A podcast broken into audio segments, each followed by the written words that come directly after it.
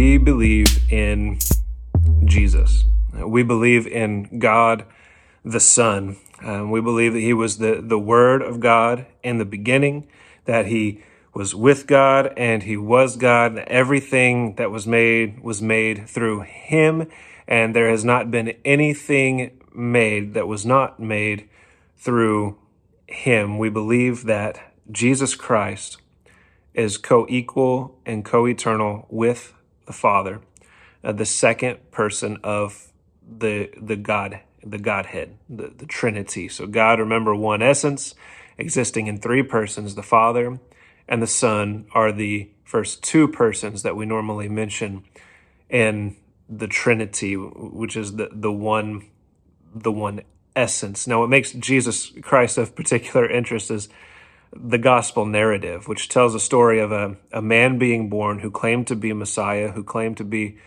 God, and he died an atonement for sin, um, specifically the sins of his people, those whom the Father have given to him, and he will not lose any of them. Now, it's weird to say that God became a man.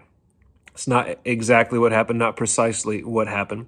Um, what happened in, with the incarnation of Jesus Christ is that the second person of the Trinity, Jesus, assumed human flesh, and this human flesh was was assumed upon his divinity such that he retained 100% God status, right? 100% uh, God nature, 100% his divine attributes, 100% his position um, in in the Godhead. He he retained all that. He retained all of his power, his heavenly authority, um, and assumed human flesh and assumed human nature.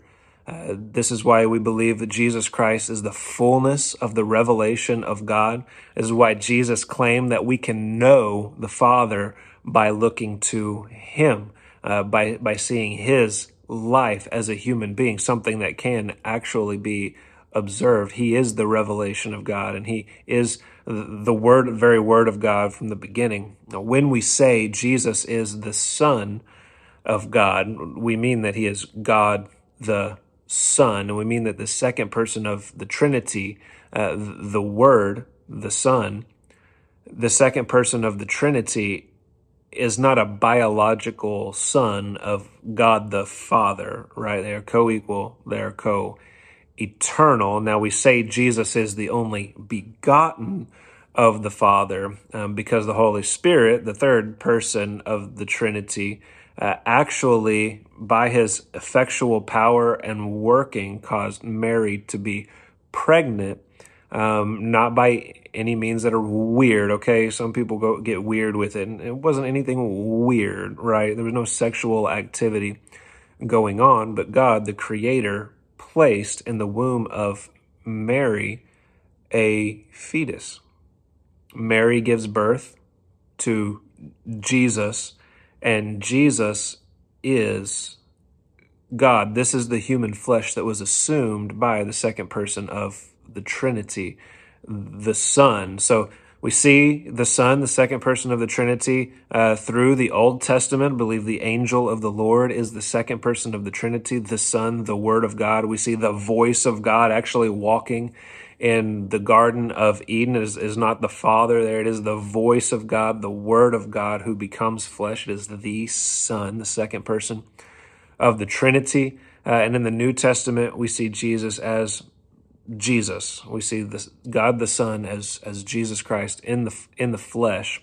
And he gives his life an atonement for many, according to his own words, uh, an atonement for those who will believe in him, those whom the Father has given him. At Jesus Christ is the one upon whom our attention is fixed um, because he is the one who can be observed. He, he lived a human life, a very historical life. He taught with, with words that people understood and wrote down. People had experiences with him. So, so when we look to know God, Jesus is our focal point because Otherwise, God is uh, unobservable, unsearchable, unfathomable, and He had the grace to reveal Himself when the second person of the Trinity, Jesus, when God sent his son, right, to assume human flesh, to be born in the world, to live a human life, to be crucified uh, after living a, a perfect and a sinless life. And we believe uh, that at the moment Jesus was crucified, at the moment he rose from the dead, that he was given all authority, not only in heaven, he already had authority in heaven, he never lost that, not only authority in heaven, but also authority upon the earth. We do not believe that Jesus gave up any divinity. We believe he assumed human flesh. And now he has given all authority upon the earth after having been born a human being. Remember, it is God who commanded people in Genesis 1 rule the earth. And well, now he has assumed human flesh and he becomes king of earth, right? King of his creation within his creation. So he's given that authority and he reigns. And we believe that upon his return, Jesus Christ will judge the world and he will consummate his, his kingdom when he returns.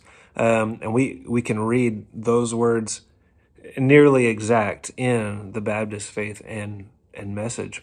Um, so these are the things we believe about Jesus. In conjunction with this video, I'm going to release another one, which is a, an apologetic, um, an apologetic about why we need Jesus. Why, why the Son, why God the Son is necessary.